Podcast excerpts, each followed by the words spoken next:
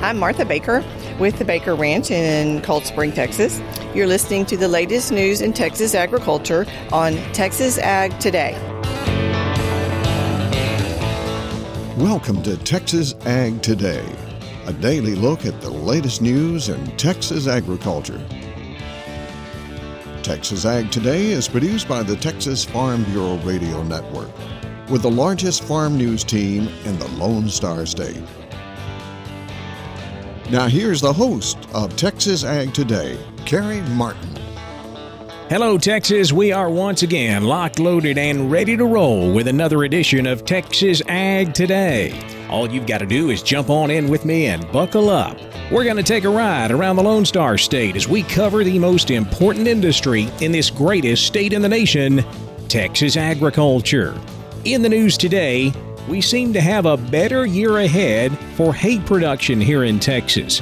Of course, last year was awful with the drought, but good rains this spring in many areas of the state have definitely improved hay production prospects. We'll take a look at that coming up to kick off today's show. My name is Kerry Martin. I'm your host, along with the largest and most experienced farm news team in the Lone Star State and we're all standing by to bring you the latest news in Texas agriculture. From the piney woods of East Texas to the rocky ranges of the Trans Pecos, and from the Panhandle down to the Rio Grande Valley.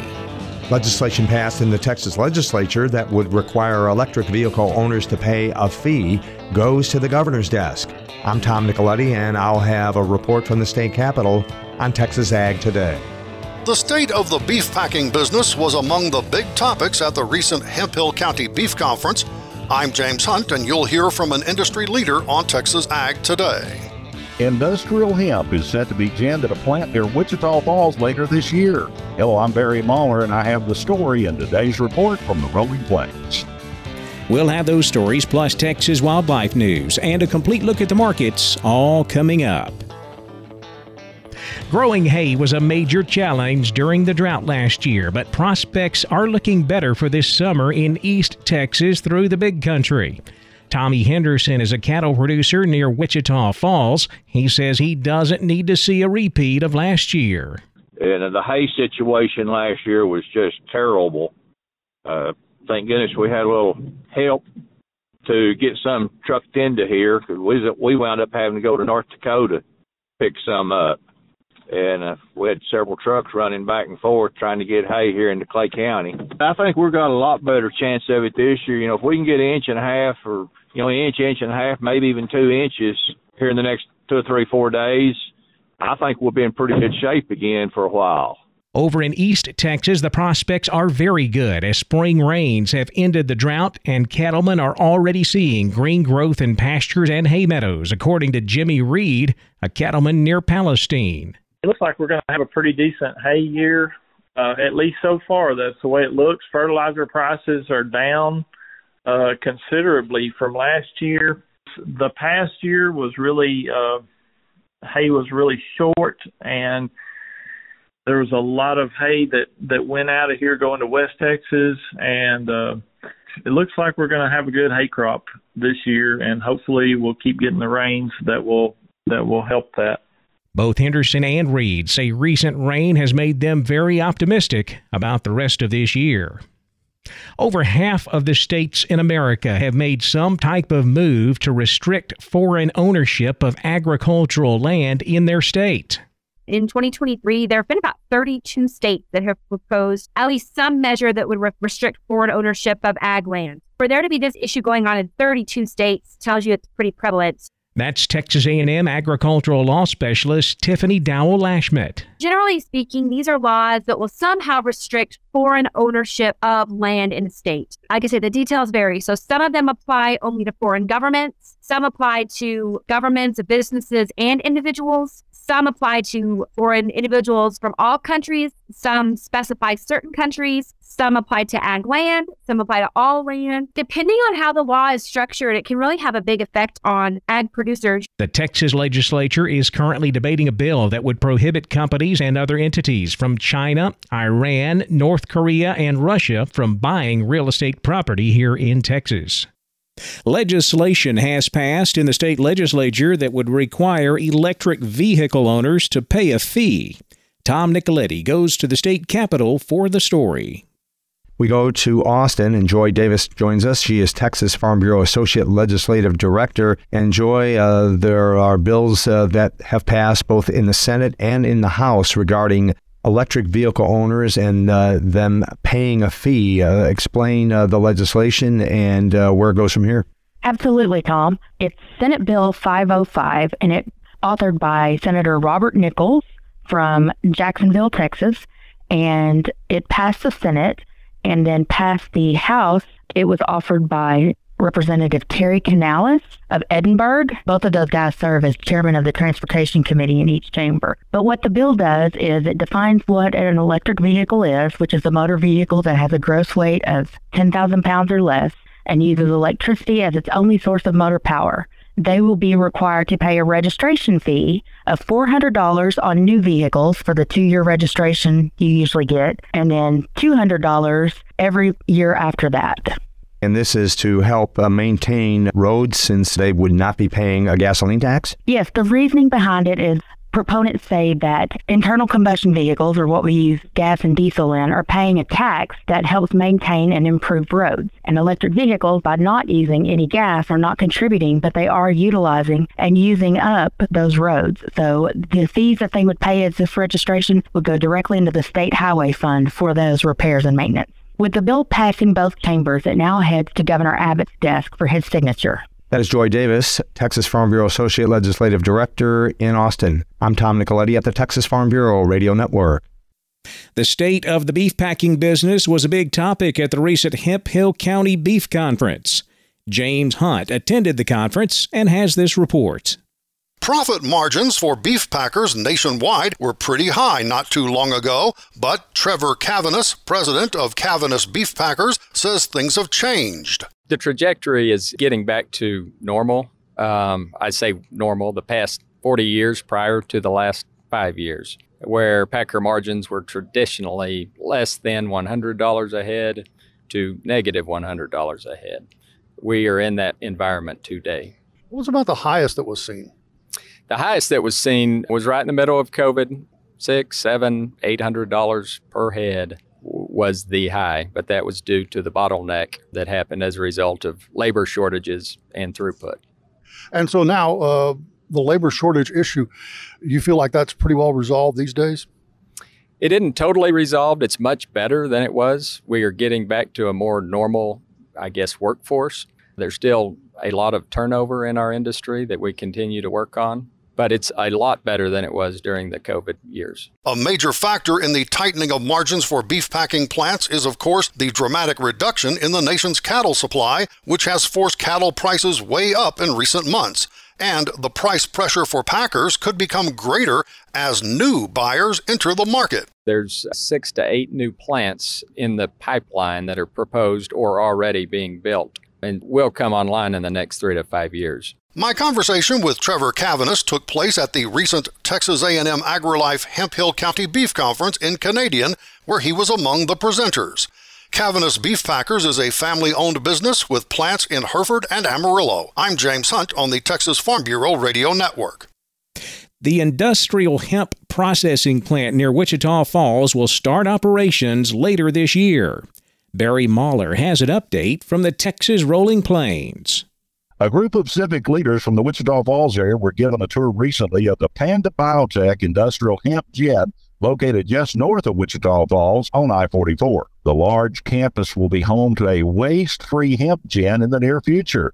Now, this has been a two year plus journey with many twists and turns, but the very specialized equipment is being installed and should be processing hemp fiber later in 2023 the process to get here sort of unfolds as a which comes first, the chicken or the egg story that began back in 2018.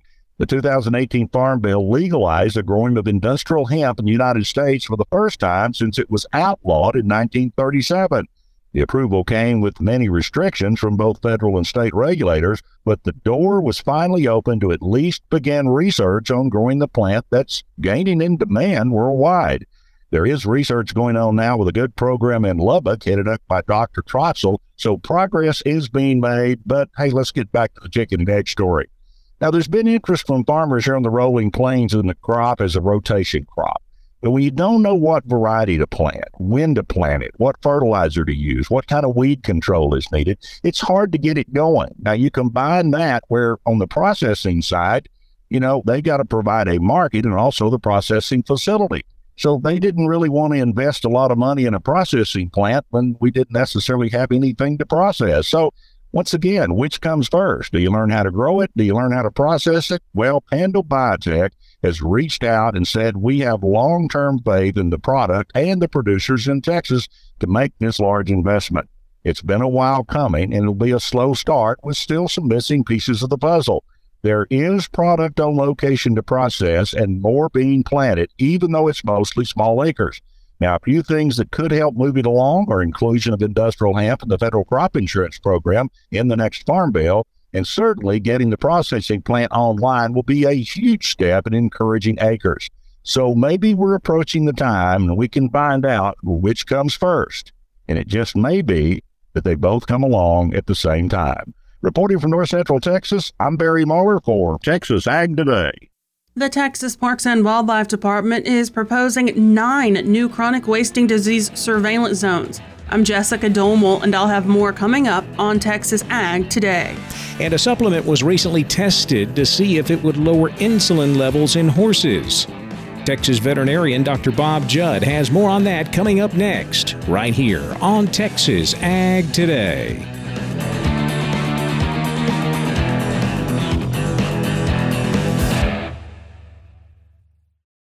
As planting season begins across the country, the American Seed Trade Association reminds farmers to follow the basic steps for seed treatment stewardship. Follow directions on seed container labeling. Eliminate weeds in the field prior to planting. Minimize dust by using advanced seed flow lubricants. Be aware of honeybees and hives located near the field. Ensure that any spilled seeds are removed or covered by soil to protect wildlife and the environment. And remove all treated seed left in equipment. For more information, visit seed-treatment-guide.com or contact your seed dealer. We're keeping you informed on everything happening in Texas agriculture on Texas Ag Today. A supplement was recently tested to see if it would lower the insulin level in horses to help prevent laminitis. Dr. Bob Judd takes a look at the study. High insulin levels are found in most of the horses that develop laminitis, and laminitis is an extremely painful condition that affects the horse's feet. Methods of lowering insulin levels are to feed low carbohydrate feeds and decrease or prevent pasture access. However, some horses still seem to have increased insulin levels in the blood. A drug called metformin has been used to decrease insulin concentration, but has not been very effective as it is poorly absorbed in the horse.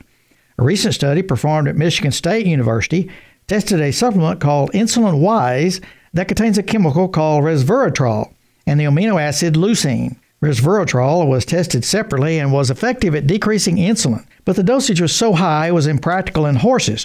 So leucine was added to see if it would act synergistically to lower insulin.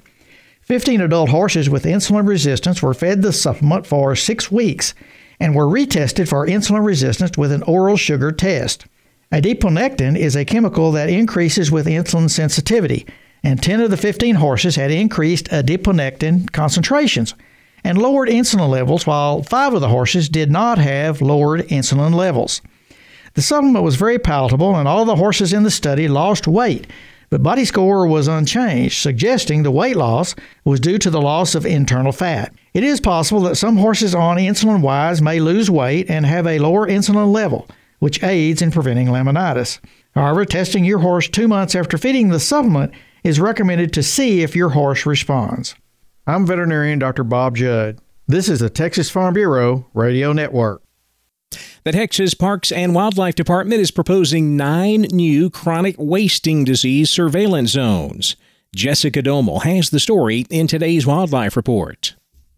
On our last two shows, we told you about proposed changes to the Texas Parks and Wildlife Department's chronic wasting disease standard operating procedures. Along with those proposed changes, the department is also proposing nine new CWD surveillance zones impacting eight counties where CWD was recently discovered in deer breeding facilities. The new surveillance zones will be in Gillespie, Limestone, Uvalde, Zavala, Gonzales, Hamilton, Washington, and Frio counties. Surveillance zones were established in Gillespie and Limestone counties in 2022 with an emergency order after the disease was found in breeding facilities there. That emergency rule expired in March. This proposal would establish surveillance zones in both counties in accordance with the proposed rule changes. Under the new rules, the surveillance zones in Duval, Medina, Bandera, and Uvalde counties would be reduced to be consistent with the new rules. A surveillance zone currently in place in Uvalde County would be split into two smaller zones surrounding breeding facilities where CWD was detected. The Texas Register reports deer from those facilities were not liberated to release sites, and no additional CWD positive deer have been detected. TPWD is also proposing an amendment that would allow them to place mandatory deer check stations outside of a surveillance zone if there's not a public location to place a check station within the zone. Another proposed change would allow hunters to take take the head of CWD susceptible species outside of a surveillance zone to a check station if one is not available within the zone. That would only be allowed if the head is moved immediately via the quickest route available to the nearest check station. For the Texas Farm Bureau Radio Network, I'm Jessica Domel. We saw a mixed trade in the cattle and corn markets on Friday, but cotton and wheat finished higher. We'll look back at all of the livestock, cotton, grain, energy, and financial markets coming up next. Keep it right here on Texas Ag Today.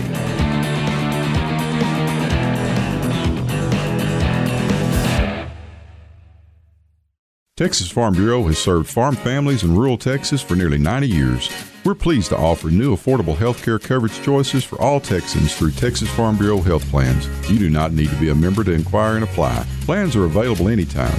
There is no open enrollment period. Our United Healthcare Choice Plus network of providers is one of the largest available. For more information about the different plans, how to apply, or to get a quote for you, your family, or your small business, visit tfbhealth.com. We're giving you the market information you need on Texas Ag Today. It was a bit of a rough week for the cattle trade last week. Live cattle futures traded both sides of the market. We had mixed closes throughout the week. We wrapped it up that way with April live cattle going off the board down 27 cents, 175.17. The June up 27, 165.47. August live cattle down 7 at 163.77. Feeder cattle finished lower on Friday. May feeders down 55 cents at 210.97. August feeder cattle down 85, 230.72. The September down 72 cents at 233.80. Cash fed cattle trade wrapping up last week a bit lower. Here in Texas, we sold cattle on a live basis at 173. That is 2 bucks lower than the previous week. Up north, feedlots in Iowa and Nebraska selling dress cattle, mostly 283 to 285. That's 3 to 5 bucks lower than the previous week. Boxed beef prices mixed Friday choice up 6 cents at 311.13, select down 62, 288.47. Now let's check the sale barns. We're walking the pens with Larry Marble.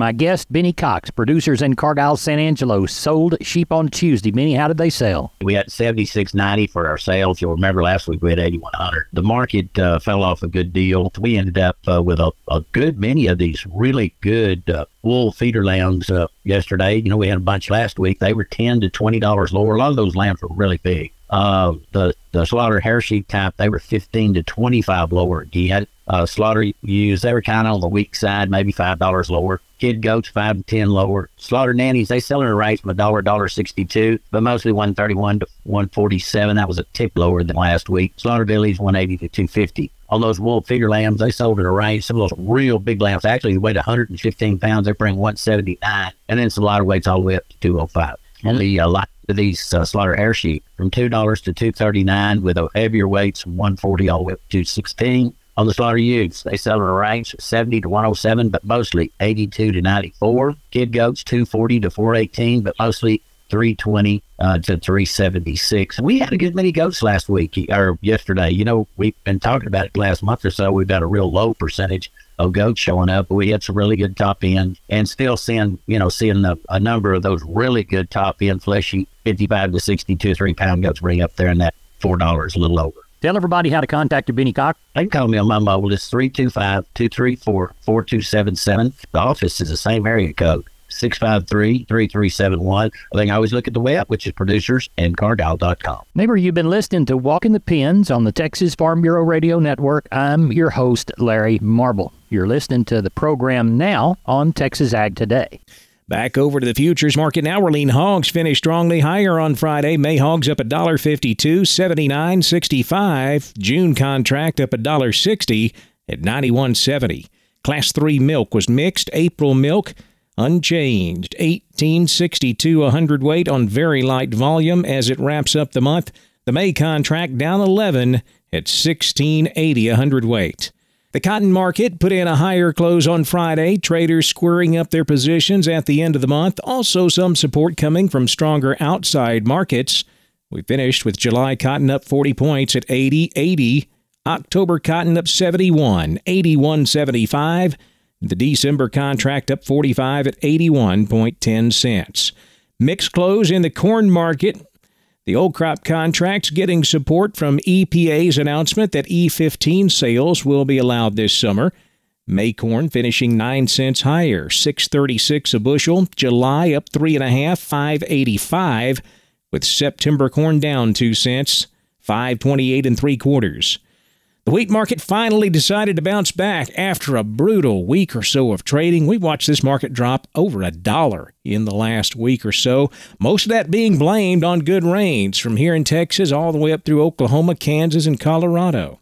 July Kansas City wheat Friday up 11 cents, closing the week at 776 and a quarter. July Chicago wheat up four and a half, 633 and three quarters. In the energy markets, June natural gas was up four cents at 240. June West Texas crude up $1.93, 76.69 a barrel. The financial markets higher Friday afternoon. The Dow up 244 points at 34,070. The Nasdaq up 71, 12,213. The S&P up 30 at 4,165. That wraps up our look at the markets, and that wraps up this edition of Texas Ag Today. I'm Kerry Martin. Hope to see you back here next time as we cover the most important industry in this greatest state in the U.S. of A. Texas agriculture. Thanks for listening to Texas Ag Today. Be sure to subscribe to our podcast on Apple Podcasts, Google Podcasts, or Spotify. For more Texas Ag news and information, check out our website at texasfarmbureau.org or tfbradio.com. Texas Ag Today is a production of the Texas Farm Bureau Radio Network.